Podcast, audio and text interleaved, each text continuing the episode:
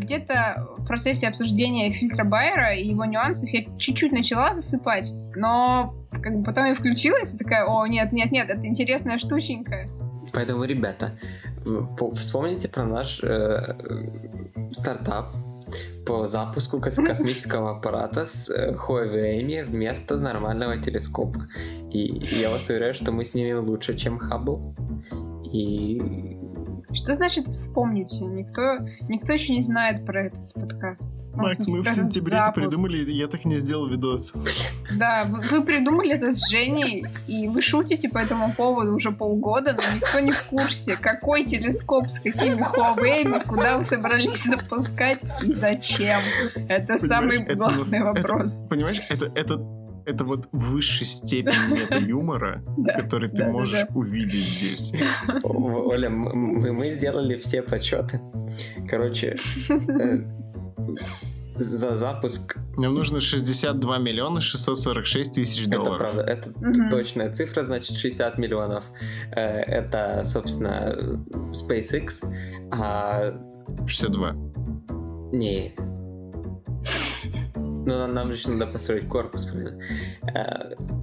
2 э, миллиона это типа на вот разработку, на синхронизацию, на, на визу в США и вот это все. Рестораны, дом в Сан-Франциско, вот эти вещи, да. Э, э, запись рэп-альбома. Что? Есть еще такая мечта? Конечно. Ну, конечно. Знали, что, что Женя мечтала о подкасте, но чтобы еще о рэп-альбоме? Женя, запишем рэп-альбом. Да, обязательно. Знаешь, чем самая беда? Типа из-за того, что я начал изучать Audition, смотрел не, ну, какое-то количество уроков на Ютубе, в, а в Audition, короче, оказывается, делают битосики и типа сводят звук и пишут э, всякие рэперы. И э, у меня теперь YouTube считает, что я рэпер, и он мне предлагает типа видосы, типа как записаться на бит, там как свести бит за 10 минут, вот такое говно. А я как бы понимаю, что мне это не интересно. Мне надо как бы звук обработать, и мне надо как бы подкаст смонтировать. А, ну... Я плачу.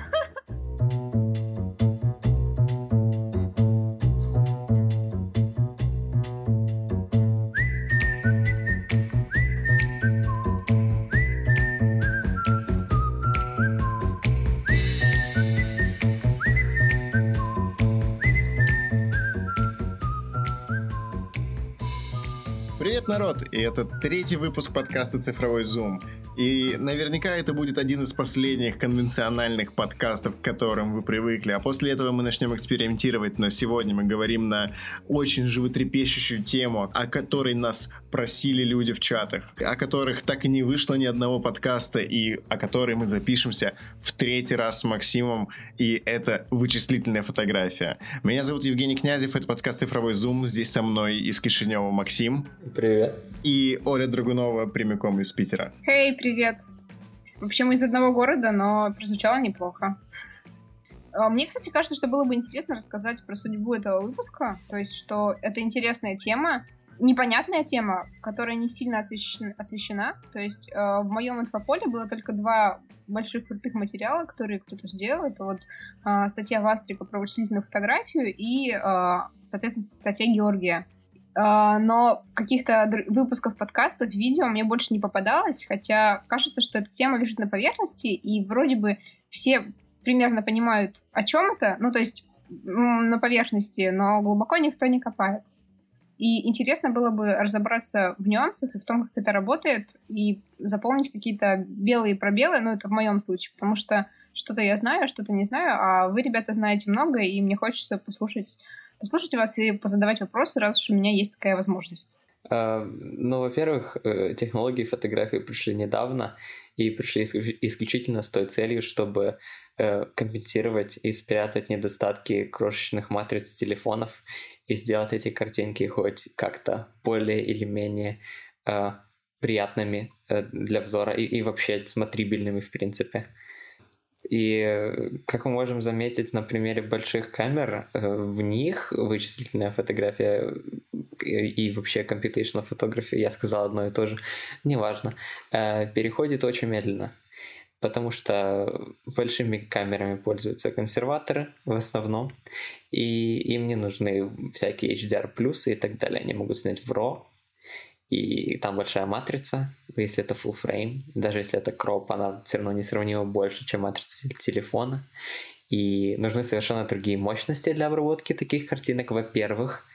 А, и во-вторых, это просто особо и не надо. Максим, это, конечно, все хорошо, но давай мы начнем все-таки с какого-то небольшого словарика для самых маленьких начинающих людей в computational, computational photography. У меня уже на этой стадии возник вопрос, ребята. Давай, вот если, э, вот просто понимаешь, если я рассказываю кому-то про то, что вот в телефоне маленькая матрица, и из этого телефона проблемы с качеством фотографий, а люди меня не понимают. Я бы даже вот здесь объяснила, чем плоха ну, то есть какие, по, какие возникают проблемы в связи с тем, что в телефонах матрица меньше, чем у камер. Коротенько. Это самая, это самая база. Э, если очень коротко, она просто пол, она получает очень мало света. Э, прям не, несравнимо меньше света, чем камера. Нет, давай, давай, стой, подожди, надо, надо сначала начать. Смотрите, матрица — это светочувствительный элемент. И она воспринимает свет, который проходит сквозь линзы и попадает на нее. Там находится комплементарная структура проводников из оксидов металла, которые воспринимают летящие на нее фотоны, которые являются как бы частицами света. Квантами света, Женя, но это же никто не понял. Да, Жень, надо было попроще. А, так, ребята. One on one. Матрица — это набор пикселей э, и когда вы смотрите на разрешение камеры, вы смотрите на количество пикселей по длинной и по короткой стороне. Пиксели воспринимают свет, а не цвет, это важно. А цвет э, достигается путем того, что на матрицу накладывается фильтр, о котором мы поговорим позже в подкасте. Но то, что надо знать, матрица состоит из э, пикселей, которые воспринимают э, свет и длину волны. То есть проблема маленькой матрицы в том, что она воспринимает меньше света, света, и из-за этого у нее меньше информации о изображении, то есть о той сцене, которую мы снимаем.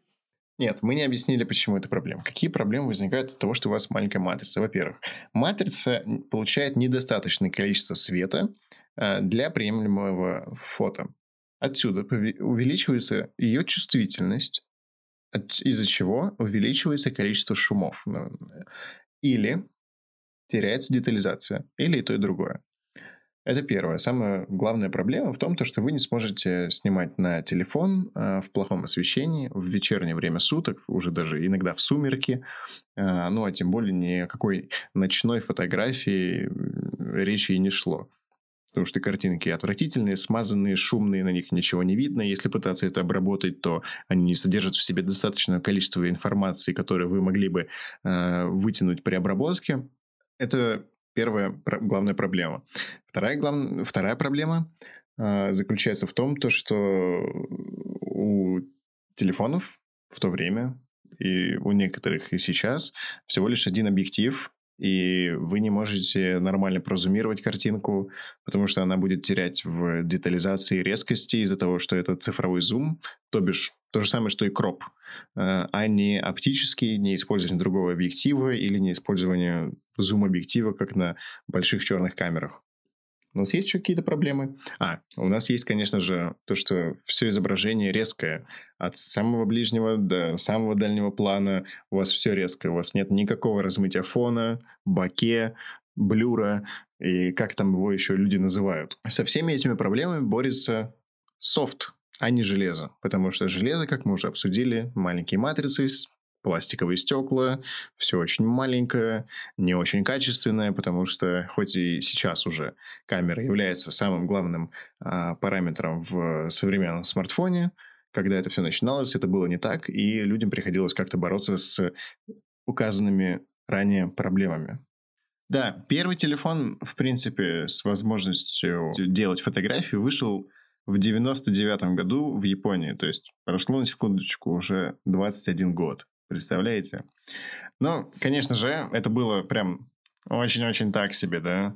И даже когда в 2002 году была первая Nokia, которая смогла снимать на, ну, как бы тоже было, ну, такое себе. Потом началась гонка мегапикселей. Сначала был 0.1, 0.3, и очень долгое время было всего лишь 2 мегапикселя. Причем 2 мегапикселя были разные. Были 1632 по длинной стороне, а было 1600 по длинной стороне.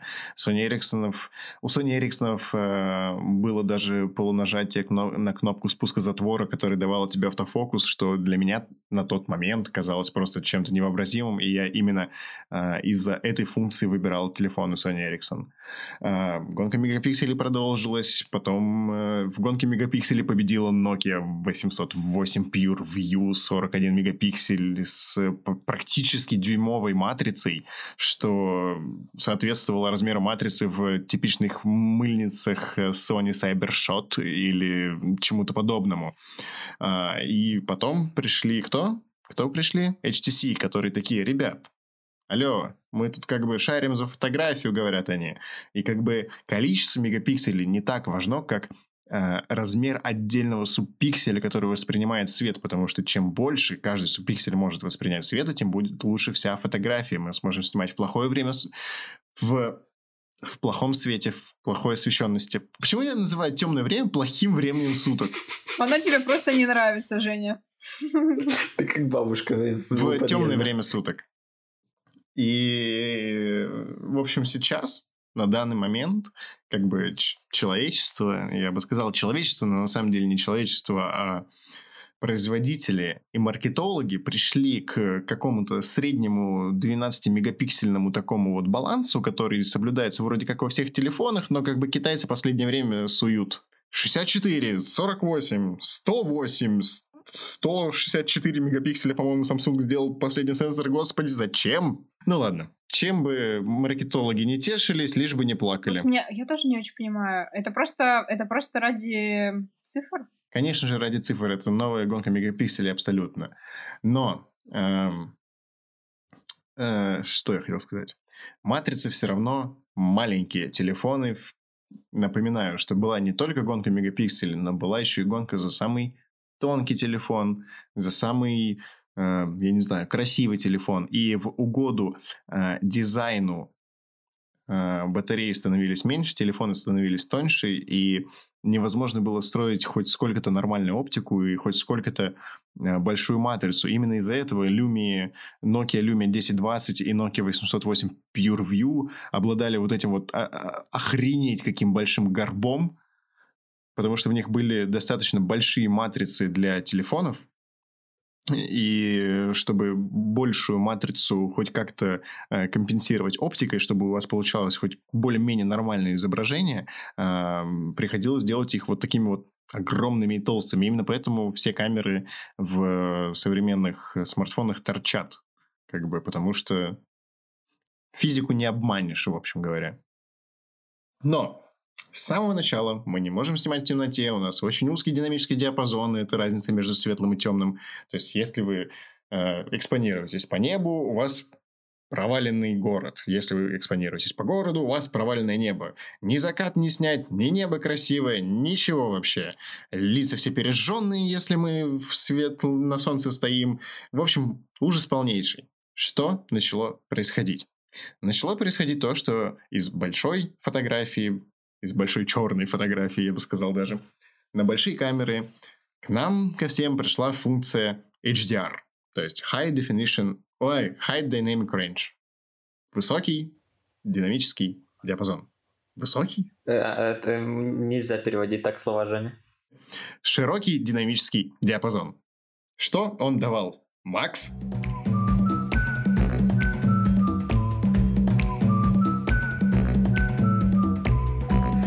Высокий динамический диапазон, э, что в больших... Высокий! А, ты сказал высокий! HDR. Э, э, на больших камерах и на телефонах, и, и до сих пор на, на больших камерах э, дает возможность э, запихнуть как можно больше э, участков разной яркости в одну фотографию. Э, то, о чем говорил Женя. То есть э, сделать так, чтобы и город не был э, темным, и небо не было выбитым, а было что-то среднее, чтобы то это было видно. И на больших камерах это делалось, э, как мы говорили в прошлом выпуске, э, еще середины 19 века. А, в цифровые камеры это перекочевало, ну, буквально с момента их создания, а в телефонах это появилось Женя, поправь меня, в 2011 году, по-моему. А кто первым это сделал? Непонятно? На самом деле, неважно, на самом деле, кто первым это сделал, потому что в определенный момент появился Nexus 5, в котором был не просто HDR, который работал не пойми как и не пойми зачем, а функция HDR+, фирменная от Гугла, которая живет и по сей день, и только совершенствуется. И на самом деле вся computational photography начинается с Nexus 5. Я хочу прояснить, что стандартный HDR в мобилках до того, о котором мы говорим, это три кадра. С Nexus 5 их стало значительно больше.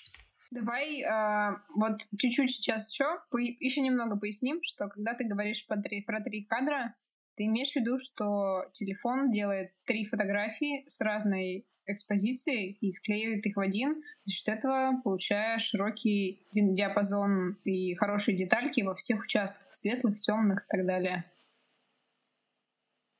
То есть просто для, для понимания, чтобы точно все было clear. С появлением Nexus 5 э, Google ворвались с ноги и сказали, мы можем так, как вы не можете, и выкатили HDR, который действительно работал. Он действительно тянул все, что нужно и не нужно тянуть. И с тех пор Google ставили упор э, на этот HDR Plus во всех своих телефонах, э, Nexus, пикселях, на пикселях особенно. Э, мне кажется, HDR и Computational Photography и, и продает пиксель в, в первую очередь. Э, мне кажется, что не только на самом деле эти штуки продают пиксель, потому что все-таки Google камеру можно установить плюс-минус куда угодно. Пиксель продает то, что это референсное устройство, как Nexus и раньше. Что ты хочешь, что ты хочешь делать вообще? Я не понял. Я хотел сказать то, что HDR Plus на Nexus 5 это был даже не первый шажочек, это был первый э, взлет. Прыжок. Это был, да, первый прыжок, это была первая весточка, причем очень громкая о том, что э, вычислительная фотография это будущее. И именно оттуда все и началось. Ты можешь сейчас э, объяснить, как же работает вычисл... HDR Plus на современных смартфонах, в современной Google камере. А, но на самом деле принцип-то особо и не поменялся с тех пор. Там с, с некоторыми э, минорными улучшениями, но э, грубо говоря, все то же самое, только сейчас телефон берет много кадров, значительно больше, чем три, и сейчас добавился буфер который стал намного больше благодаря расширению оперативной памяти и, и другим хардверным вещам. И теперь телефон... И еще добавлению всяких э, специальных отдельных чипов, которые занимаются обработкой изображений. Это правда. Появился буфер, в котором хранятся изображения, и телефону не надо теперь так долго э, снимать все вот эти кадры. Он может взять часть из буфера, часть снять, скорость увеличилась, все отлично. Я бы чуть-чуть э, подробнее про буфер рассказала. А, то есть, то есть, если я правильно понимаю, телефон сейчас, э, любой телефон, ну, из таких современненьких, а, он начинает снимать э, с момента, как ты открыл камеру, до того, как ты нажал на кнопку. И в момент, когда ты нажимаешь на кнопку, он берет несколько кадров, которые у него уже были в памяти записаны, но ты их просто не видел. То есть он просто вытаскивает то, что он и до этого уже снимал, в момент, когда ты нажал на кнопку. Да, мне кажется, надо прояснить, сказав, что видоискатель на телефоне в камере — это те кадры, которые вы видели, ну, типа, 0,00001 секунду назад. То есть это, это уже прошлое, то, что ты видишь сейчас э, в, в камере. Это, это, это уже прошлое, и он, он, он берет э, изображения, которые он уже снял, и перекидывает их в видоискатель в гораздо меньшем разрешении и, и с другими техническими э, компрессиями. А, то есть э, раньше этот буфер, это условно ячейка памяти, где эти изображения хранились для показания их видоискателя, была меньше, и он их сразу удалял. Теперь она больше, он может хранить там больше изображений и может их вытягивать после нажатия на э, кнопку затвора. И именно отсюда появился ZSL, он же Zero Shutter Lag. То есть э, вы получаете именно ту фотографию, э, которую вы видели глазами, без задержки на съемку всего этого HDR, этих множества кадров и так далее. И это очень полезно. И насколько я знаю, если мне ничего не изменяет память. Э, Zero Shutter Lock есть только в айфонах, пикселях и Huawei. И, и, на, сам, и на Samsung вроде как. А, то есть на практике это дает нам очень высокую скорость съемки, получается. А, или как, как это сказать? Это, это дает нам ту фотографию, которую мы видим глазами. А, которую мы видим глазами прямо сейчас. По факту она даже была сделана чуть-чуть раньше, но вот... Э, угу. Она была сделана, э, грубо говоря, она была сделана до того, как ты нажал на кнопку затвора. То есть, блин, это очень интересно. То есть, по факту ты фотографируешь прошлое. Вот я называю себя мобильным фотографом, по факту я фотограф прошлого. По сути, да. Да, круто это осознавать. По факту это компенсация того времени, которое проходит между тем, как ты успел среагировать на фото, нажал на кнопку спуска затвора на твоем телефоне, телефон это снял, обработал и выдал тебе готовые картинки. Вот э, если реакция скорости человека это 400 миллисекунд в среднем, плюс пока телефон это обработал, я не знаю, сколько там времени проходит, но вот компенсация этого времени и называется Zero Shutter Lag. Э, кстати, я впервые очень сильно испытал э, влияние Zero Shutter Lag, когда, мне, когда я очень редко я делаю селфачи, и на селфачах ты обычно смотришь в экран, а потом быстро перед э, нажатием на затвор в камеру. И я перевожу взгляд в камеру точно так же, как переводил раньше, но теперь у меня на фотографиях мое лицо, смотрящее в экран. И я прям понимаю, что это фотография из прошлого, типа за полсекунды до того, как я нажал на кнопку затвора. И, и можете прям взять и проверить, это наиболее наглядно. Мне кажется, что еще э, классной наглядной иллюстрацией может быть съемка лайф-фото. То есть, ну, то есть, по факту, если ты снимаешь лайф-фото на айфоне, то ты потом можешь посмотреть, что там было до этого, и схлопнуть потом это все в итоговую какую-то одну картинку. То есть, по факту, у тебя не одна фотография, а целый период, период фотографий, которые твоя камера и так снимала бы, э, независимо от того, снимаешь ты в лайв-фото режиме или нет. То есть она и так снимала бы несколько фотографий, но так ты можешь воочию посмотреть, что вот там а, целая вереница этих кадров, и это очень-очень интересно. Да, а... и напоминая прошлый выпуск о том, что не надо париться про качество, а, вы можете вместо серийной съемки включить лайв-фото для того, чтобы поймать тот самый момент, мы упоминаем это здесь потому, что э, существует мнение, что фотографии лайф-фото сильно хуже качеством, чем обычные фотографии. За счет того, что это, ну, грубо говоря, как сказать правильнее, это, это скрины да. там, там действительно ну, хуже качество, но я его регулярно использую. Но просто и... это, это не критичная потеря. Да, да. Всегда можно накрутить резкости. То есть никто не увидит ее в контексте мобильных фотографий. В контексте Инстаграма. И, и особенно если эти мобильные фотографии потом смотрятся только на мобильных устройствах, да. Слушай, мне кажется, что я даже печатал фотографии, которые сняты с помощью лайф-фото, и они выглядят хорошо, но это надо чекнуть. Мне кажется, что вот такие, простите, что вот такие технологии это большое читишество, ну, в некотором смысле. То есть э, на телефонах можно вот снимать, опять же, с лайф-фото, потом, например, из этих лайф-фото имитировать э, эффект длинной выдержки. И вот это все, все то, чего нельзя делать, например, на камерах, если я правильно понимаю. Ну, то есть на камерах из коробки. Вот. Типа при нажатии спуска затвора нет, но если запариться, это все можно имитировать в фотошопе. И, и в каких-то... Да, да, конечно. На, в настольном редакторе, да, сидя дома, в серьезной атмосфере, да, да, с, с хорошим экраном, да. И, естественно, ты должен все, все эти кадры делать э, сразу, но про вычислительную фотографию в больших камерах мы поговорим э, в самом конце этого выпуска, потому что она там тоже присутствует, и удивительно, на самом деле, что она начала перебираться. Это очень-очень интересно. Э, ребята, и вот как раз Zero Shutter Lag, Zero Shutter Lag — это то, что отсутствует в больших камерах э, от слова совсем.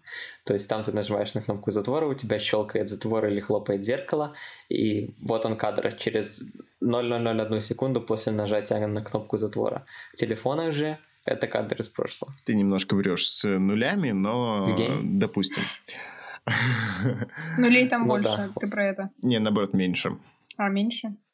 Там проходит достаточно значительное время. Но, опять же, э, у меня есть что сказать на этот счет, э, но потом. Э, помимо HDR+, то есть HDR+, мы решаем проблему очень узкого динамического диапазона камер, которые не способны воспринимать очень светлые и очень темные участки одновременно на одном снимке. А, что дальше? Что дальше появилось, кстати, по истории? Раз уж мы идем в хронологическом порядке. Night Sight. Night Sight. Кстати, да. А, почему так случилось, что Huawei, когда представляли свой P20 и P20 Pro, а, это, кстати, была очень забавная презентация. Вставку из нее вы можете слышать. В... У Huawei все презентации забавные, лучшие. Что ты больше любишь? Презентация Apple, Google или Huawei? Huawei.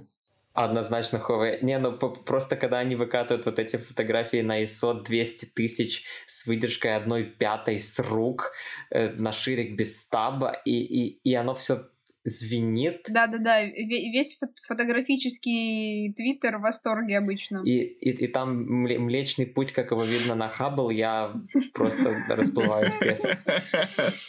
Ну, Кстати, ребята, если вы не знаете, но в Хаббле Huawei там матрица от Huawei.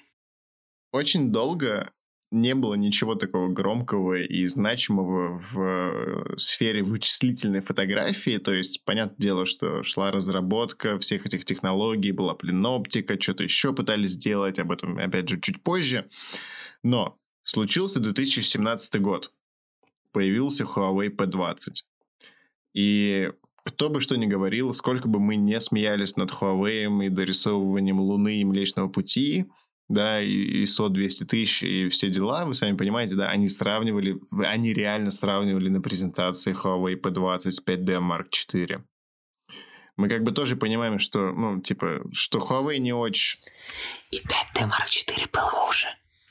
Нет, ребят, на самом деле, на самом деле не все, ну, не все понимают комичность этой ситуации. Они сравнивали телефон, который стоит 700 долларов, с камерой, которая стоит 3300 долларов, которая является... Ну, тогда зачем платить столько за камеру, если ты можешь купить Huawei? Ну, действительно. Мы все понимаем то, что у любой маломальский... Я имею в виду, что вообще все движухи с астрофотографией можно посетить отдельный маленький блог, где рассказать, как это на самом деле устроено и почему эти шутки по поводу Huawei и пририсовывания, при, пририсовывания Луны, они существуют. Вот. Не знаю, сейчас или потом. Это не шутки. Это не шутки, ребята. Это вы, вы, вы молодые, шутливые, но... Не играйте с этим, оно вас сожрет. Давай про Nightside и потом про...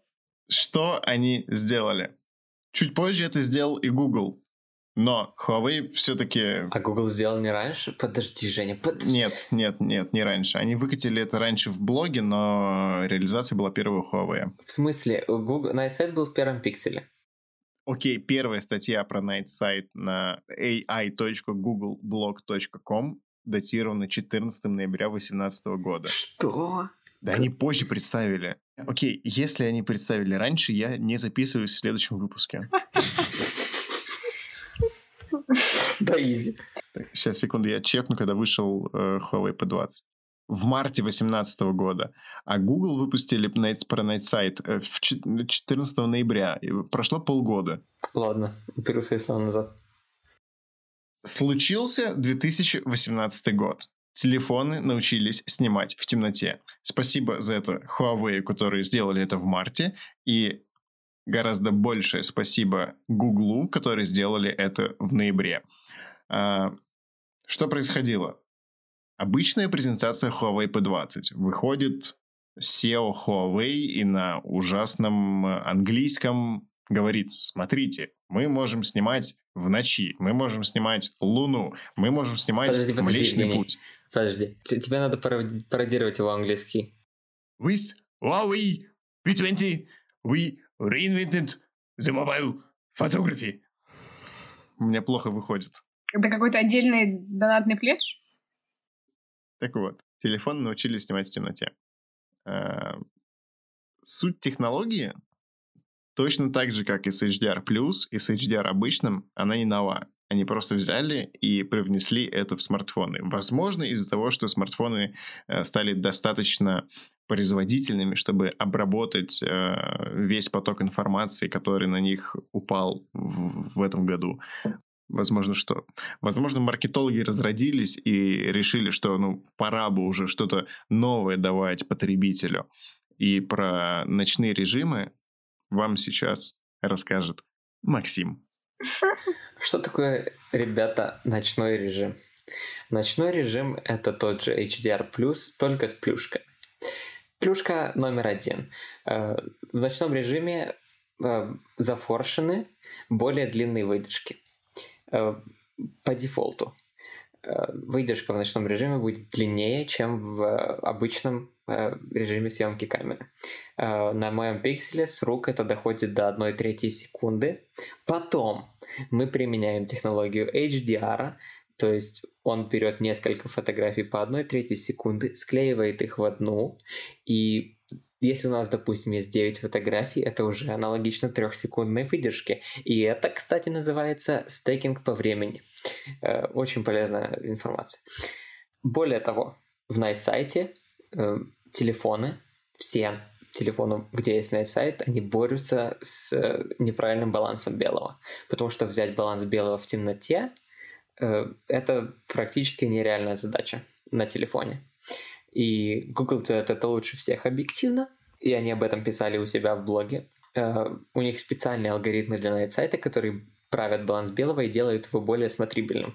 Да, он может уезжать где-то в более холодный, чаще всего в более холодный, чем есть на самом деле, но влияет ли это на ценность фотографии, не думаю. Более того, я не знаю, как у остальных компаний с этим, потому что они ничего не пишут, они жлобы. Слушай, а по поводу остальных компаний, насколько я понимаю, опять же, у меня нету ни новых пикселей с ночным режимом, ни нового iPhone с ночным режимом, ни Xiaomi, ни Huawei. А, ну, как я это вижу, что айфоны 11 серии делают а, баланс белого как было, Google Pixel делают баланс белого как надо. И это уже отдельный разговор. Абсолютно верно. Это разговор чисто про философию разных компаний, разных камер. Это э, конец выпуска. Э, stay tuned. Еще одна крутая фича, которую Google привнес в свой ночной режим, это трекинг вектора движения. Звучит сложно, но на самом деле проще. Э, возьмем выдержку 1 третья, о которой я говорил две минуты назад за одну третью человек может успеть сдвинуться довольно сильно. Или ваши руки могут успеть сдвинуться довольно сильно. Тут уже зависит. А, лучше не, не пить так много, чтобы у вас на одной третьей тряслись руки. Э, человек может сдвинуться, он может э, чуть-чуть подвинуть головой, рукой, неважно. И камера на основе каждого из этих кадров затрекает это движение, поймет, куда сдвинулась часть тела или весь человек, и приведет все это движение к общему знаменателю, чтобы оно выглядело так, будто человек вообще не двигался, и все супер резко, четко и ровно. И так делает только Google, насколько мне известно. Женя, факт-чекай меня. Не я факт-чекай тебя, а Оля, а, а, обладатель 11-го айфона, факт-чекай Максима, пожалуйста. Если ты снимаешь Night Sight и там что-то движется, оно движение сохраняется или размазывается? Хороший вопрос. За- замораживается или размазывается? А, я была уверена, что размазывается. Ну, из того, что я делала, но я просто очень резко дергала руки, возможно, в этом была проблема. Ну, в общем... Э, мне, мне сложно сказать, кстати, я не подготовилась к ответу на этот вопрос. Вот, э, извините, пожалуйста, ребят, вы же, вы же знали, куда вы шли, да? Это подкаст с лучшей подготовкой из всех подкастов. Я тут, э, ребята, столько всего интересного сейчас открываю, что... А, там Максим говорил про Stacking по движению? Трекинг движения, да. А, трекинг по движению. А stacking был по времени? Stacking был по времени, да. Я бы просто уточнила, что stacking — это... Совмещение нескольких фотографий в одно. А, это а, для совмещения нескольких фотографий. Э, и это здесь э, тот самый прикол с движением рук, да, получается? Нет, нет, нет, нет. Движение рук... Собственно, движение рук чуть попозже. Я просто до записи Оля рассказывал про Zoom, э, Super Zoom. Да. Угу. Знаете, я не задумывалась, как, эм, как снимает iPhone в ночном режиме, и я не читала про это, а теперь стало интересно. Женя, а может мы скажем, как используется стекинг по времени в большой фотографии? А я не в курсе. А, ты можешь имитировать э, супер длинную выдержку из нескольких коротких. Да, я правильно понимаю? То есть, смотрите, вам нужно снять, э, например, супер классные и длинные трейлы от э, фар машин. Вы стоите на мосту, снизу какая-нибудь э, трасса, и вам нужно сделать, чтобы на трассе не было ни одной машины, но были абсолютно все э, следы от фар. То есть, как бы при длинной выдержке, да, мы записываем э, данные с, от света на матрицу, и получается вот это вот фризлайт, рисование светом, э, машины катаются так вот красиво, да, вот это вот, вот полосочки света остаются, да, с одной стороны красные, с другой стороны белые, потому что как бы у нас дорога разделена на две части. Так вот, вы можете снять э, серию фотографий с длинной выдержкой, где будут короткие отрезки путей трейлов от фар, и совместить несколько фотографий вместе, и у вас получится один очень-очень-очень длинный вот этот вот след от фары. И именно... При этом у вас не будет пересвечено все остальное. Да, да, что очень важно. Ну, либо используйте э, супер жесткие, супер темные ND-фильтры, которые затемняют картинку. Да, это получается... На минус 10 стопов. Да. Женя, у меня вот есть real life кейс для того, что ты сказал. То есть, если у нас реально ночь, мы можем закрыться на F16 и поставить выдержку там, не знаю... Ты не 7... можешь закрыться на F16, потому что начнется дифракция, и у тебя ты потеряешь в резкости. Да срать на дифракцию, ты снимаешь ночью star trail. Ой, ой, не star trail, а обычный trail. Uh, окей, закроемся на F8 а потом закроем наш подкаст. Эм, поставим выдержку, это все ночью происходит, э, поставим выдержку секунд, ну, тоже 7, и trail ы получатся вполне приличные, особенно если это трасса какая-то скоростная и так далее. Но есть кейс, когда у вас есть сумерки, и вы все еще хотите трейлы. Э, особенно если это сумерки ранние, солнце еще там где солнце будет там еще где-то за горизонтом, очень-очень э, не низко, очень близко к горизонту. Вот. Э, если вы поставите выдержку хотя бы э, там 7 секунд на, на F8, у вас все пересадится, у вас будет белая картинка. Вот, вот это кейс, когда нужно делать стейкинг по времени для того, чтобы снять фар. Идеальный. Я сомневаюсь, что это называется стейкингом по времени. Это называется стейкингом по времени. Ну, допустим.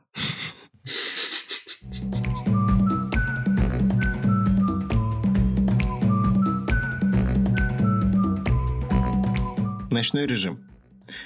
Он не только делает вам светлую фотографию э, в ночи, когда света нет, и иногда перебарщивает и превращает ночь в день.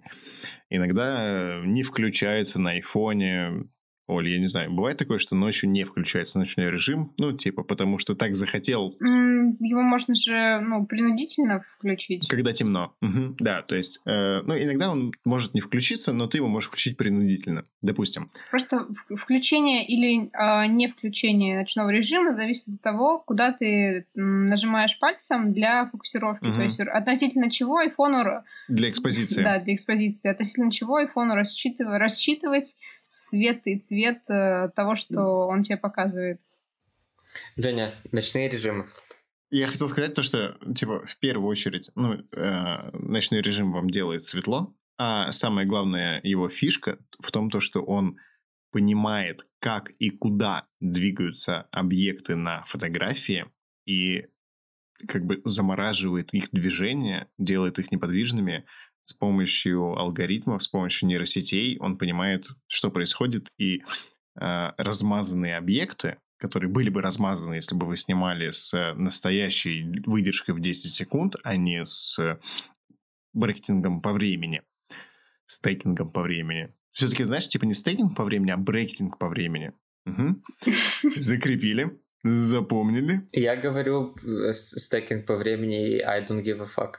Я не привык к слову stacking, на самом деле, до сих пор. Мне, мне stacking понятнее. Даже, даже мне, простите. Ну, блин, ладно, окей. Мне, мне просто везде в камерах написано bracketing, bracketing. Женя, change my mind. Опять же, да, напоминаем, bracketing — это съемка нескольких кадров с разными настройками. Stacking — это совмещение кадров с разными настройками. Ну, в конкретно в мобильном workflow, я так понимаю, вот я правильно же понимаю, что стейкинг актуальнее, то есть ты-то сам не снимаешь с разной и то, и другое, понимаешь, в чем дело? Смотри, э, когда ты снимаешь обычный HDR или Smart uh-huh. HDR, да, он делает э, фотографии с брейкингом uh-huh, по экспозиции, да, и потом их да. стейкингом совмещает да. в одну. То есть, по сути, две технологии — брейкинга и стейкинга.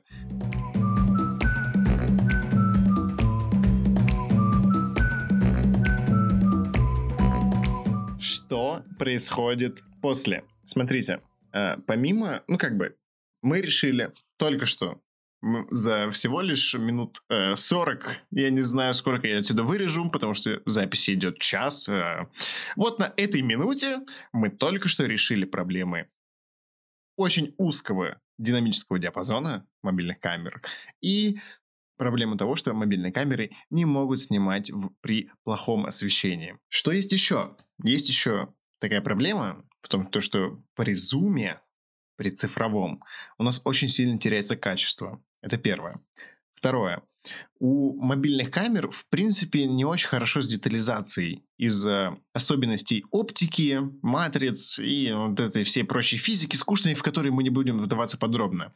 И третье, что было, у Гугла, у Google пикселей э, первые три поколения была всего лишь одна камера, а портретные фотографии очень сильно хотелось сделать. И поэтому нужно было придумать, как, как бы немножко кропнуть изображение, чтобы больше привести к 50 миллиметрам классического вот этого вот э, стандартного фокусного расстояния, потому что у стандар- стандартное мобильное фокусное расстояние это 26-28 миллиметров, достаточно широкое в полнокадровом эквиваленте. Нам нужно привести все к плюс-минус полтинничку.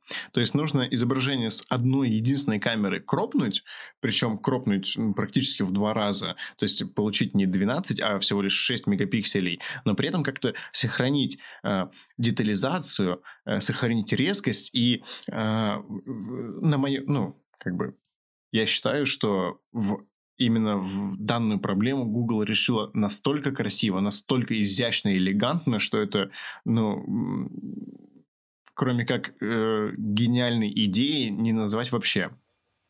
Марк Левой бог, если кратко. Что произошло? Достаточно давно в больших камерах появилась такая вещь, как матричная стабилизация. А, то есть э, у нас э, матрица внутри камеры находится на магнитном подвесе или на механическом подвесе, который компенсирует движение мелкую тряску рук и ну, как бы двигает камеру в обратную сторону, что делает изображение более стабилизированным. В то же время, помимо стабилизации, э, поверх матрицы установлена для распознавания цвета такая вещь, как фильтр Байера. Макс, объясни, пожалуйста, простым языком, что такое фильтр Байера. Да, э, кроме камер э, Fujifilm, у них немножко по-другому устроен фильтр. По сути, он является байеровским, просто немножко с другим строением. Это, на самом деле, исключительно маркетологическая фишка, которая, возможно, как-то и влияет на изображение, и, возможно, на камерах Fujifilm, э, когда они только появились, и действительно была решена этим методом проблема муара и прочего, но в современных камерах э, с большим количеством мегапикселей проблема муара и так не наблюдается. Муар — это когда у вас есть какая-нибудь э, очень маленькая текстура, какие-нибудь э, полосочки на пиджаке или какая-нибудь э, сеточка, и вот там, знаете, идут такие цветные полосы, и это возникает из-за того, что у вас один паттерн накладывается на другой, а именно паттерн того, что вы снимаете, накладывается на текстуру фильтра Байера. Макс, объясни, пожалуйста, людям, что такое фильтр Байера. Один момент. Э, во-первых, я хочу сказать про стандартный кроп на пикселях. На пикселе 3, 3XL, 2, 2XL это полтора, то есть у нас получается около 40 мм в эквиваленте. А на пикселе 3A это 2X, то есть э, типа честные, сколько там получается? 60 милли, больше 60 миллиметров. А, теперь про фильтр Байера. Как мы помним, из начала выпуска, э, пиксели на матрице не воспринимают цвет, они воспринимают цвет. Там, там нет цвета никакого, это, это ЧБ изображение, если так очень грубо. Для того, чтобы там появился цвет, надо каждый пиксель накрыть определенным мы можем это упростить до стекла, до фильтра, неважно. И этот фильтр будет пропускать к, к данному пикселю только определенную э, света с определенной длиной волны. Одной длиной волны. Это либо зеленый, либо синий, либо красный. RGB. И так исторически сложилось, что зеленых пикселей в два раза больше, чем красных и зеленых. Чем красных и синих. Э, фильтр Байера — это один из лучших методов сохранить цвет, о котором мы знаем, и он самый распространенный, но это костыль, как, как я уже говорил. Как, как это работает, по сути? Представим кластер из четырех пикселей, где два пикселя зеленый и один э, пиксель голубой, один пиксель красный. Так как нам нужно узнать красную, синюю и зеленую компоненту каждого из пикселей, а не кластера, мы э, примерно прикидываем, какой цвет по какой компоненте должен быть у каждого пикселя. Мы просто угадываем, грубо говоря, на основе алгоритмов нейросетей и так далее. Это не точная информация. Мы усредняем средние показания для того, чтобы получить, а, ну, типа, он должен быть где-то таким. Очень, очень группа, очень группа, грубо, да, я, я что-то тоже не очень поняла. То есть вот, э, смотрите, Э, окей, как, какое-то количество света, пролетая через э, линзу, попадает на матрицу, и вот чтобы вот вот это какое-то измеренное количество света преобразовалось в цвет, нужно сравнивать рядом стоящие, как сказать, кластеры, кластеры, ну, разного разной окраски. Сейчас, Что? Я вернусь, я поясню. Давайте. Давай. Хорошо. Ты, ты пьяный, тебе легче. Ну, кстати, да, язык более развязан. Да, только ты, Женя, не кричи, короче. Я стараюсь. У Халид была очень классная статья про то, как создаются фотографии из RAW в, в JPEG. Можно ее одним из референсов прикрепить. Мы им прикрепим, если вы хотите узнать, что такое дебайеризация, то есть э, превращение изображения из байеровского фильтра в котором есть только три цвета в изображении, в котором каждый пиксель имеет свой цвет, мы прикрепим статью про э, статью Халид про нет, мы не будем об этом говорить, потому что очень сложно. Подожди, мы не будем об этом говорить? Нет, мы, мы не будем говорить, но мы просто прикрепим ссылку. Хорошо. Понимаешь, просто чтобы об этом говорить, нужно рассказать про цветовую субдискретизацию. А я сейчас не в состоянии об этом рассказывать. Я, мы не готовились говорить об этом. Ну, типа, я могу пояснить людям, что такое 422, 420, 444, а в фотографиях 444, но, типа, кому это сейчас надо? Честно, это настолько задротско, настолько технодрочерско, и это... А. Мы запишем об этом ASMR спешл, ребята.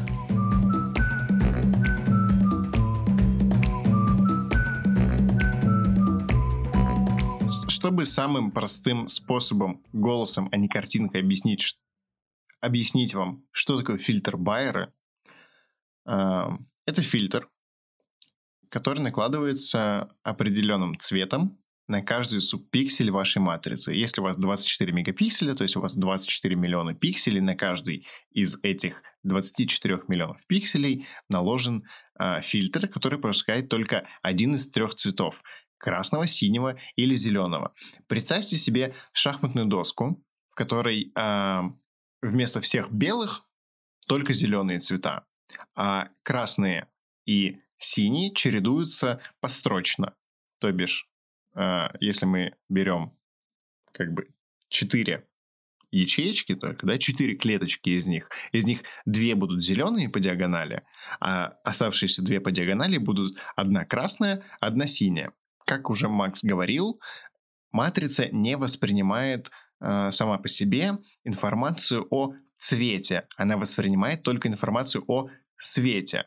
И э, исходя из информации о свете, а именно из яркости, мы можем э, как бы высчитать, что, например, пиксель, который записывает красный цвет, он ярче, то есть там больше красного. Там, где есть зеленый, он, допустим, меньше, а, он записывает чуть меньше зеленого, то есть зеленого становится меньше, чем красного. Ну и так далее.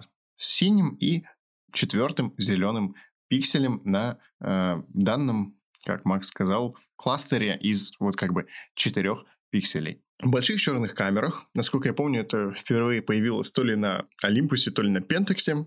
Если среди слушателей есть люди, которые снимают на Pentax, напишите нам, пожалуйста, вы уникальны, мы вас очень любим.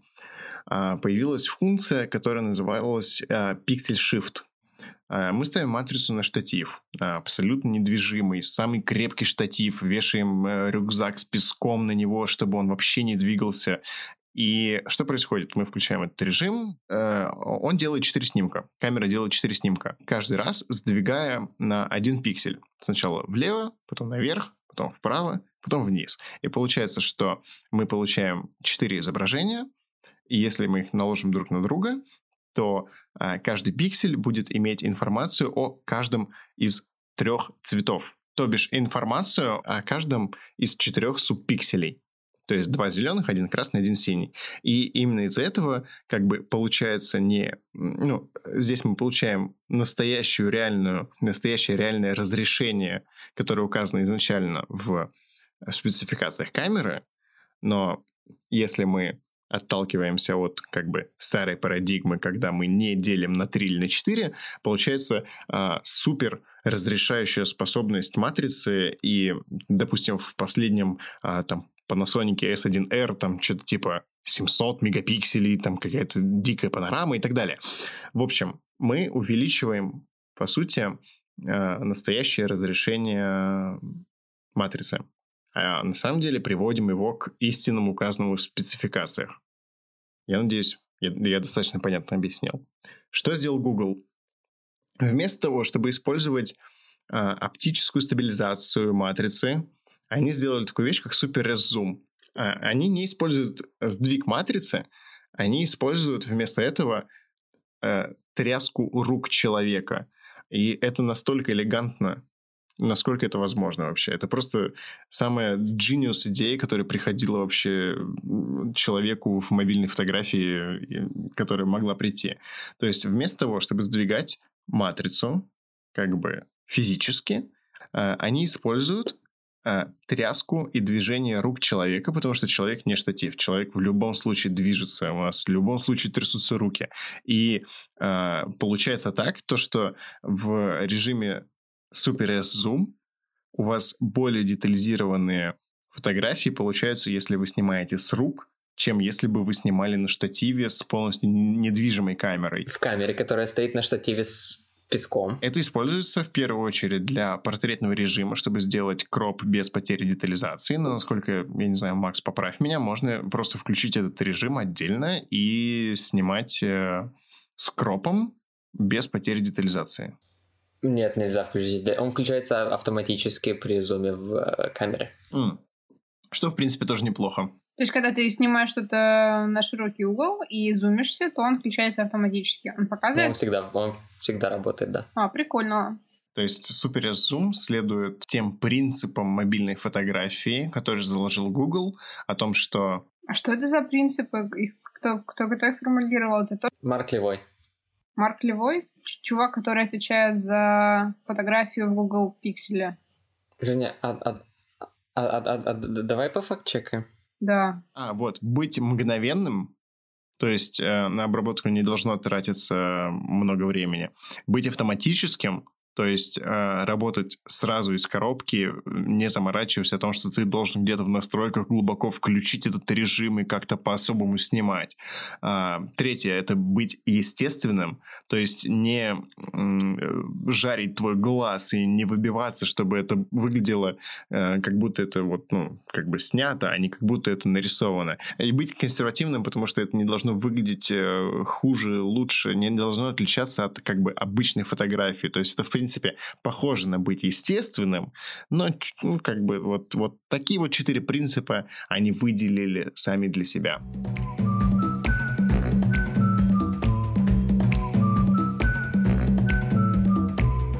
Что случилось после супер хайрес зума? Эм, Все это время мы говорили про Google или про Huawei, и настало то время, рубрика «Заебала про Apple». В общем, с iPhone 10s серии и 10R они добавили Smart HDR, который является аналогом с HDR Plus у Гугла. И, и 5 лет не прошло. И с 11 серии айфонов они добавили наконец-таки, во-первых, ночной режим, нормально работающий, который, напоминаю, да, как мы раньше говорили, делает Э, самое главное его отличие в том, что он делает баланс белого такой, как был, а не как надо. То есть он делает это более естественно, по сути, но не очень правильно, как бы математически. Но это, это спорный вопрос, что более естественно. Э, э, есте... Баланс такой, как был, более естественным для того, кто это снимал, а для того, кто это смотрел, баланс как надо может быть поестественнее зачастую. Слушай, а, мне нравится мысль о том, что баланс белого — это точно такой же художественный инструмент, как и размытый фон, то бишь боке, или цветокор. Блюр. То есть э, надо всегда снимать, э, ну, всегда, вернее, для начала обработать фотографию в том, как, э, как, как надо, а потом уже, если требуется, сделать как было или сделать по-другому. То есть ты говоришь о том, как делать Google? Да, да. То есть я считаю, что подход Гугла более правильный, но при этом подход айфона более естественный. Правильный или естественно. Ну, то есть мы все понимаем, что мы можем это все накрутить в редакторах. Опять же, с Гуглом гораздо проще крутить в редакторах, потому что он дает э, максимально... Правильную картинку. Ну да, да, да. Не правильную, а, знаешь, типа ноль форм. Э, как бы готовую к, обра- к обработке картинку. То есть такую вот, с которой можно и в одну сторону, и в другую сторону ну, делать. прям такую, как, как по книге, по да, учебнику. Да, да, да. вот. А, и, опять же, iPhone добавил функцию Deep Fusion, которая делает какое-то безумное количество фотографий и склеивает их. Это идеальная... 9. И- идеальный режим. Нет, 9 только до съемки, потом еще 3, потом еще 4. Ну, опять же, я просто вставлю сюда кусок из нашего... А, я прослушал. Из нашего не вышедшего выпуска про, мобиль... э, про вычислительную фотографию. It's using the neural engine of the A13 Bionic to create a whole brand new kind of image processing system. We call it deep fusion. So what is, what is it doing? How do we get an image like this? All right, you ready for this? What it does, it shoots nine images. Before you press the shutter button, it's already shot four short images, four secondary images. When you press the shutter button, it takes one long exposure. And then in just one second, the neural engine analyzes the fused combination of long and short images, picking the best among them, selecting all the pixels, and pixel by pixel, going through 24 million pixels to optimize for detail and low noise. Так вот, Deep Fusion, режим для съемки свитеров, да, все мы помним, это аналог Harris Zoom, который благодаря Apple, как всегда, Apple выделился, как всегда, у Apple есть особенности. Все режимы, как Smart HDR, Night Mode и Deep Fusion, они включаются автоматически. И, насколько я понимаю, Smart HDR работает всегда. Night Mode работает, когда темно. И удивительно, да? Интересно, как я до этого догадался. А Deep Fusion работает вот где-то между. То есть, когда освещение не очень хорошее, как бы недостаточно плохое. Так, а вопрос, Deep Fusion нельзя зафорсить, да? Никак не показывает. Diffusion даже нельзя понять, сработал он или нет. Он никак не показывает, применяет он его или нет. Так что, то есть ты, ты не видишь никакой индикации ни до съемки, ни во время, ни, ни в итоговой картинке. А, ну то есть может быть, что, что это просто вранье чисто в лицо, да? Нет, нет, нет, смотри, про Deep Fusion, насколько я понимаю, из обзоров других людей, опять же, да, я напоминаю, мне не 11 серии iPhone, он работает как? Типа, чтобы понять, что фотография сделана в режиме Deep Fusion, тебе надо сфоткать и быстро-быстро-быстро зайти в галерею. Если там фотография еще типа обрабатывается, она еще не появилась, то значит был включен Deep Fusion, потому что Night Mode и Smart HDR срабатывают мом- ну, прям моментально, но Deep Fusion, он еще немножко долгий. Это первое. А, второе.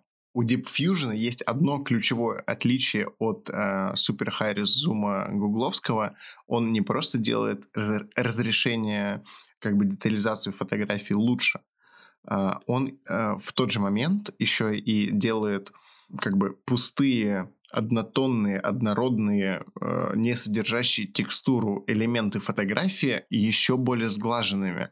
То есть это чуть более глубокая обработка фотографии, алгоритмическая, нейронными сетями получается, чем у Гугла. То есть Google просто всю фотографию берет и делает э, как бы как э, Let's Enhance, например, да, то есть увеличивает разрешение ее, увеличивает ее детализацию. А Apple же в тех местах, где есть какой-то паттерн, какая-то текстура, какие-то мелкие детали. Apple делает эти детали более выраженными, более резкими, более детализированными. Если же у вас на фотографии в тот же момент присутствует какое-то, там, не знаю, небо, ровная белая стена и так далее, он сглаживает эти места, делая их менее детализированными. Ну вот, все. Fair enough. Пошла смотреть все свои фотографии со свитерами. Но, по идее, помимо свитеров, э, Deep Fusion отлично должен работать как раз-таки при какой-то домашней съемке, где достаточно ну, плохое освещение, да, и ну, в сумерках, то есть когда солнце уже село, но еще чуть-чуть светло, ну, насколько я понимаю. И, кстати, очень удивительно, потому что из-за того, что я э, часто бываю в архивах, э, и мне надо фотографировать какие-то чертежи архивные, там, каких-нибудь, там, я не знаю, 40-х, 70-х годов, мне очень сильно пригодился бы Deep Fusion, потому что там как раз-таки свет не очень, и детализация нужна. Женя, когда апдейт?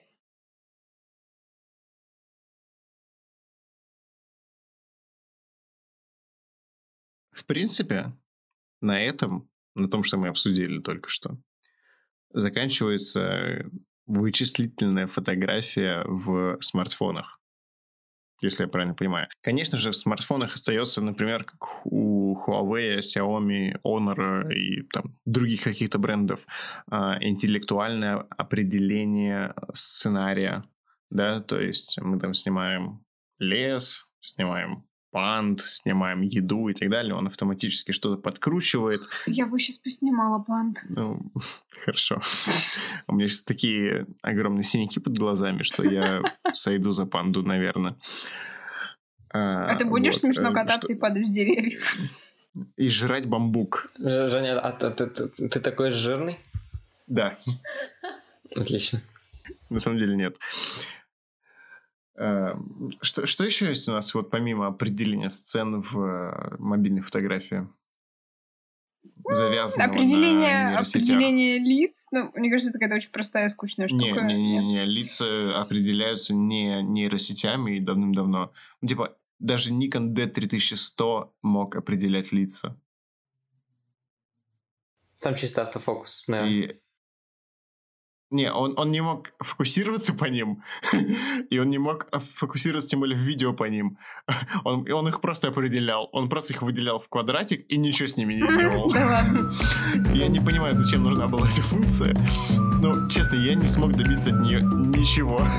Это ж, ну, он контрастным автофокусом делает все это и все, да. Но это делал, естественно, только через Live View, да, да, и не контрастным, а фазовым. Ну, пардон. Хотя маловероятно, что он там был, значит, скорее всего, контрастным, да. А мы будем а, говорить немножко про вот про, про, про то, что делается со съемками неба и вот этого всего, или вот вся астрофотография и... Про Huawei, Женя! Надо рассказать, почему Huawei — это наша любимая компания. Ну, кстати, я реально к ним хорошо отношусь. Они дважды меня к себе звали. Оль, Оль, ты тебя как будто Sony накормила на презентации, ты такая, не, ну Sony за***ись камеры. Не настолько. И Если бы вот я уже перешла на них, то тогда да. А я продала свою Sony. Хуавец. Наш любимый хуавец. То есть, в принципе, все основные э, движения мобильной фотографии в сторону вычислительной мощности, вычислительной фотографии, computational фотографии, машинного обучения и так далее мы разобрали. То есть это, это в принципе как бы три функции, да, но они очень сильно повлияли на современный рынок э, смартфонов и современный рынок, в принципе, фотографий в целом. Но э, что мы хотели сказать? Во-первых, осталось э, два пункта, которые мы до сих пор так и не, не обсудили. Э, первое — это Хуавец. Наш любимый Huawei. которые, помимо того, что действительно стали первыми, кто сделал рабочий ночной режим и, ну, как бы немножко двинул индустрию вперед, и сколько бы ни смеялись люди... Они стали, стали самыми большими пиздами в индустрии, извините.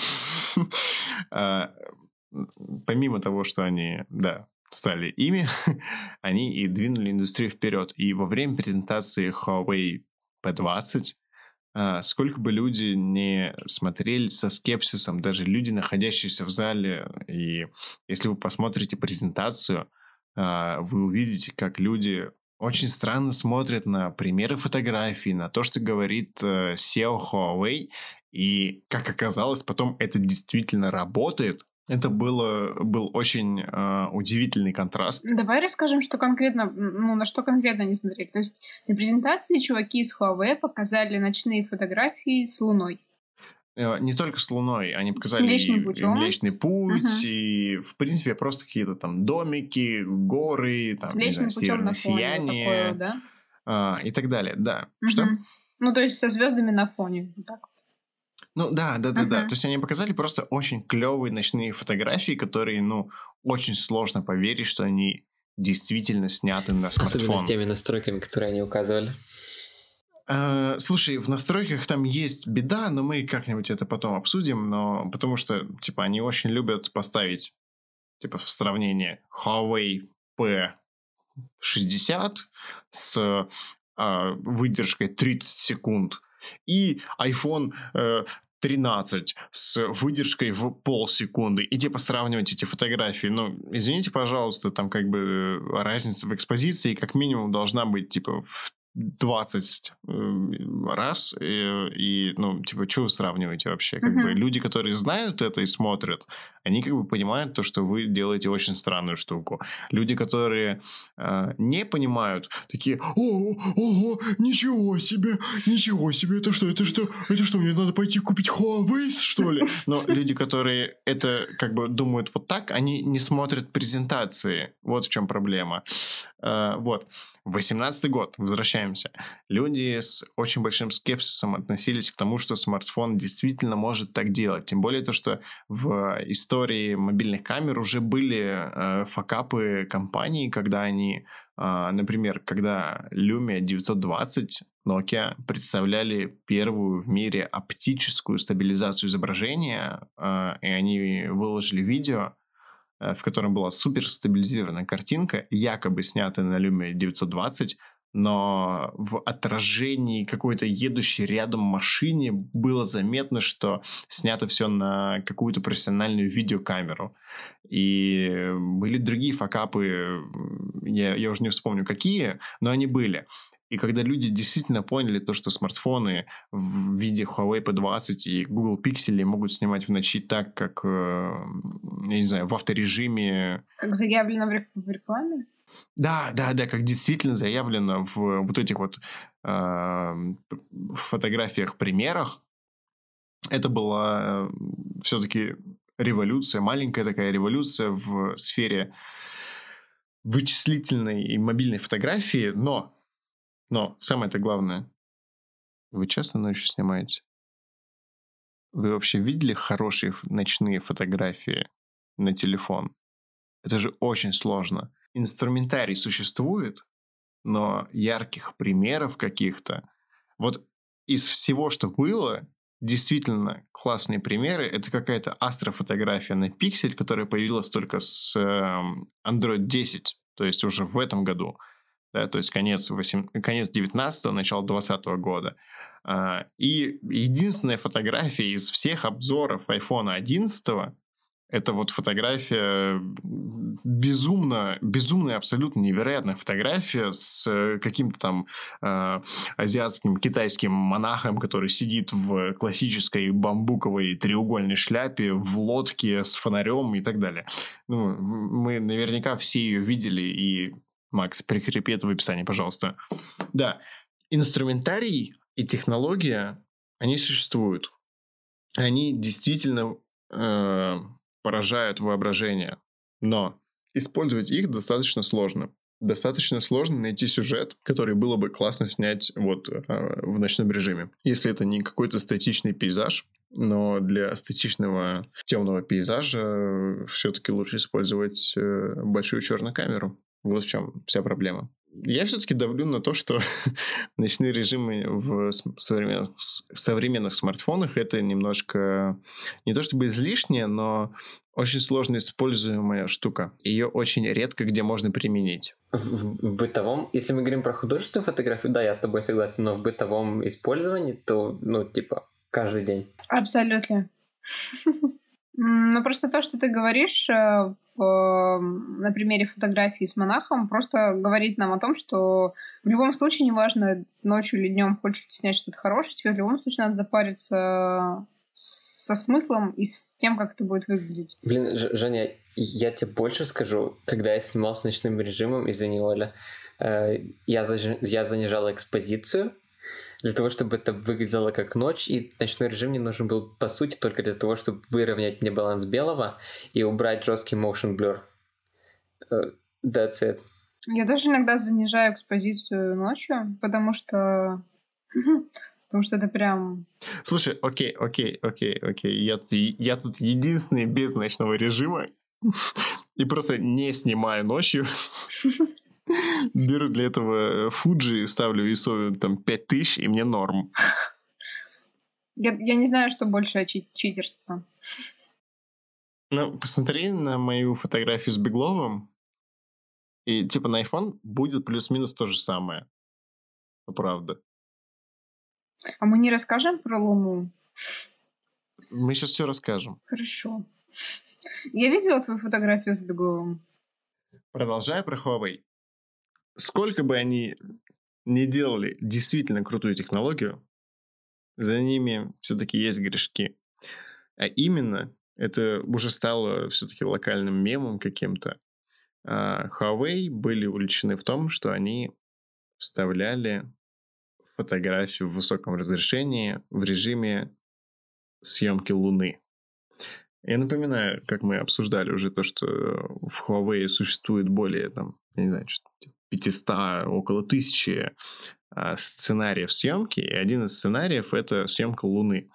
А, в некоторых камерах, э, мобильных камерах Huawei существует э, суперзум, там, пятикратный, трехкратный, 10-50-кратный. И когда вы снимаете Луну полной ночью и ставите экспозицию по ней, Huawei просто берет из памяти откуда-то с сервера китайского, подгружает э, в хорошем разрешении, классном изображение Луны и просто подставляет его ее на вашу фотографию.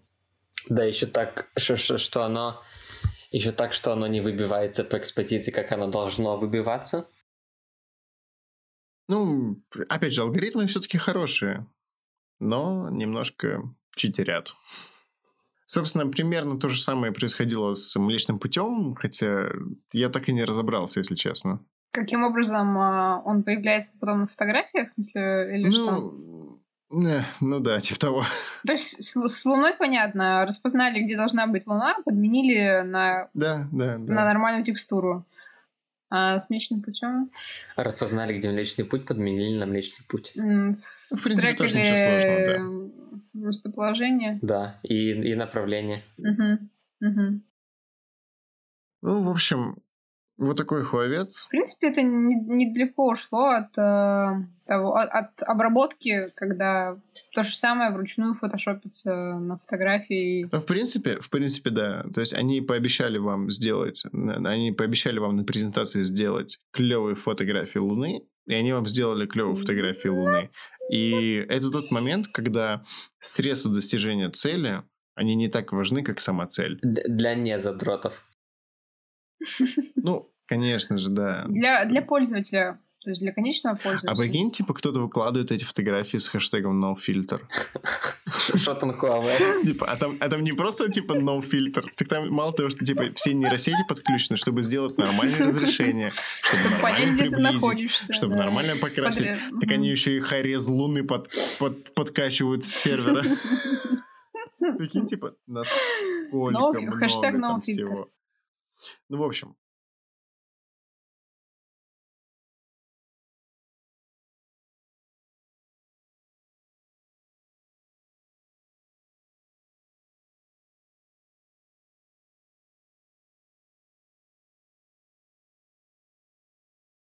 Где используется в БЧК Computational Photography? Бля, да хер знает. А, ты не знаешь? Нет. Рассказываю. Первое, самое громкое, то, что сейчас до сих пор вот это вот и вызывает истерику у людей, это, конечно же, автофокус в камерах Sony. A7 III, A7R3, A7R4, A6100, A6400, A6600. Что там происходит? Автофокус по глазам, автофокус по глазам животным, угадывание трекинга. Эта вся штука построена на нейросетях, вычислительной фотографии. Ебой, мы будем вычислять, как я не знаю кто. Вот, это первое. Простите за нубский вопрос, но получается, чтобы э, как-то обрабатывать фотографии, телефону же нужно отправлять какие-то данные ну, в интернет, грубо говоря. Ну, то есть у него же не на аппарате все алгоритмы должны работать, а часть должна работать на стороне, нет? То есть как это тогда в камерах работает? А, сейчас в современных процессорах, то есть A12, а A13 а в Apple процессорах, каких-то других, наверное, Snapdragon, есть такая штука, как NPU. В общем, это Neural Processing Unit, и эта штука, отвечающая исключительно, исключительно за... За вычисления, связанные с фотографией и вообще любые вычисления на телефоне. А, понятно. Да, а вот то, что ты говоришь про отправляется в интернет, анализируется, собираются данные и нейросеточки обучаются, это все происходит уже на серверах компаний, но после того, как ты сделал фотографию, то есть в момент, как ты э, работаешь с нейросетевым модулем, э, ничего на сервера не отправляется. Это было бы очень долго, как минимум, потому что, ну, типа, у нас сервера очень далеко находятся. Изначально все происходит на телефоне, а вот обучение и обработка уже происходит а, постфактум. Я просто замечала даже, какое количество батареи моментально высаживается, ну, когда вот включена галочка автосохра... автосинхронизация в iCloud фотографий э, по сотовой сети. То есть ты фотографируешь что-то, и параллельно идет эта синхронизация, и как бы телефон разряжается, но просто а, ну, кстати, с да. очень быстрой скоростью. Угу. Помимо автофокуса Sony, что еще из о том, о чем мы говорили последний час, существует в больших черных камерах? Ну, то есть про пиксель shift и увеличение разрешения мы уже тоже все сказали. А, еще существует такая штука, а, про то, что говорил Макс, про нулевой лак затвора или Zero Shutter Lock. Подобная технология реализована в камерах Olympus, и там действительно пишутся фотографии э, с помощью электронного затвора э, до того, как вы нажали на кнопку спуска затвора. И Александр Петросян об этом говорил, то, что он часто использует э, в динамичных сценах данную функцию, и когда ты нажимаешь на кнопку спуска затвора, у тебя сохраняется не одна фотография, а несколько тех, которые были до. То есть до нажатия. И ты вот, как мы обсуждали, фотографируешь прошлое. То есть то, что уже случилось за какие-то доли секунды до того, как ты нажал на кнопку.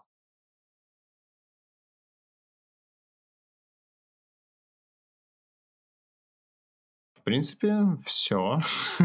Мне кажется, особо больше нигде не используется нейроси... нейро... нейросетевых модулей а, в больших камерах. Возможно, автофокус э, по лицам и глазам у Fuji, но это надо проверять. Мне кажется, Fuji где-то это использует, но я не помню где. А, стоит сказать то, что многие люди думают о том, что вычислительная фотография — это какое-то дорисовывание чего-то, чего не было изначально на снимке. Но на самом деле это не так. Вычислительная фотография вся полностью основана на абсолютно реальных референсах, каких-то стандартных примерах, которые идеально работают везде. И именно поэтому Максим приводил очень классный пример в одной из наших записей про, на данную тематику, потому что мы записываемся в третий раз, я напоминаю, о том, что скажите слепому человеку представить море или представить небо. Он не сможет, потому что он изначально ничего не видел. А все-таки в computational photography есть такая вещь, как референсы, на которые ориентируются нейросети, и они не просто так придумывают и дорисовывают вам э, все элементы, которые они дорисовывают.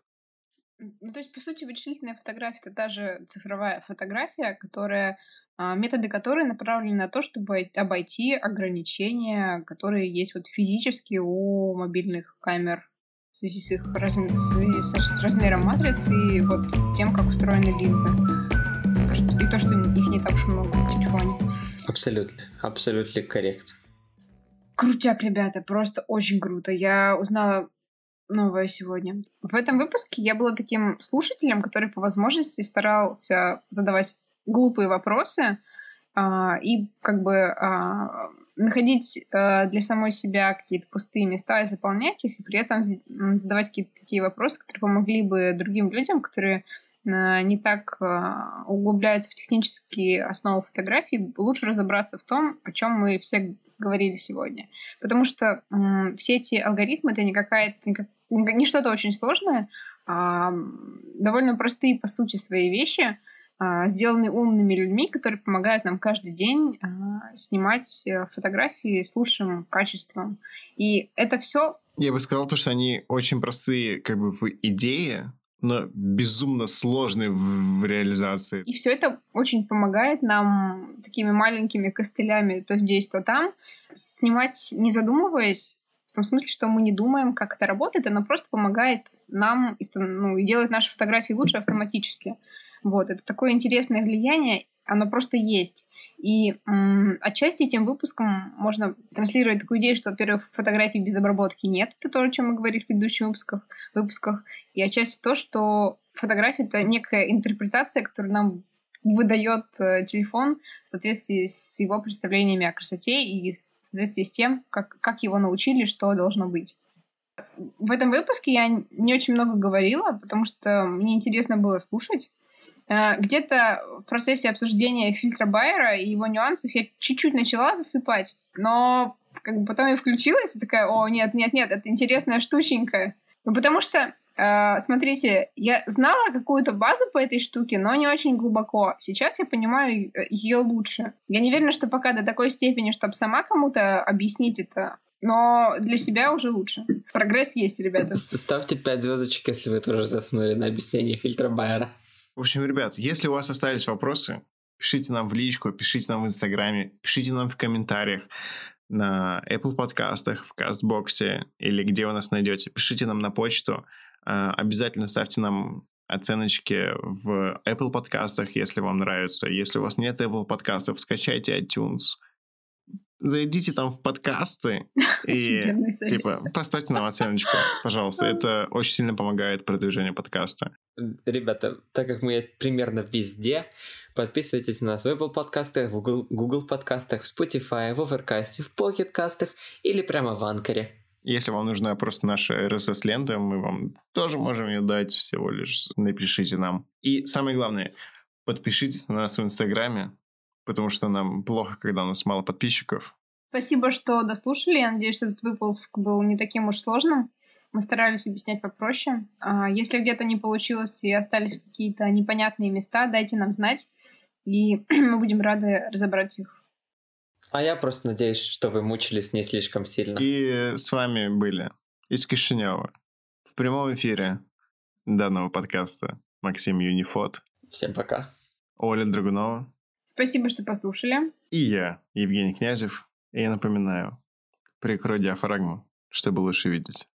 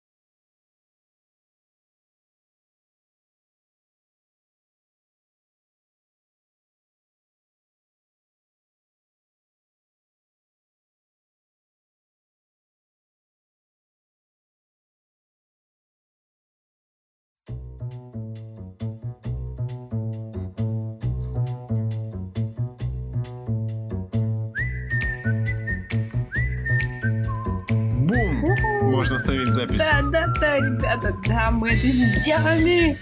А теперь время нажать кнопку стоп.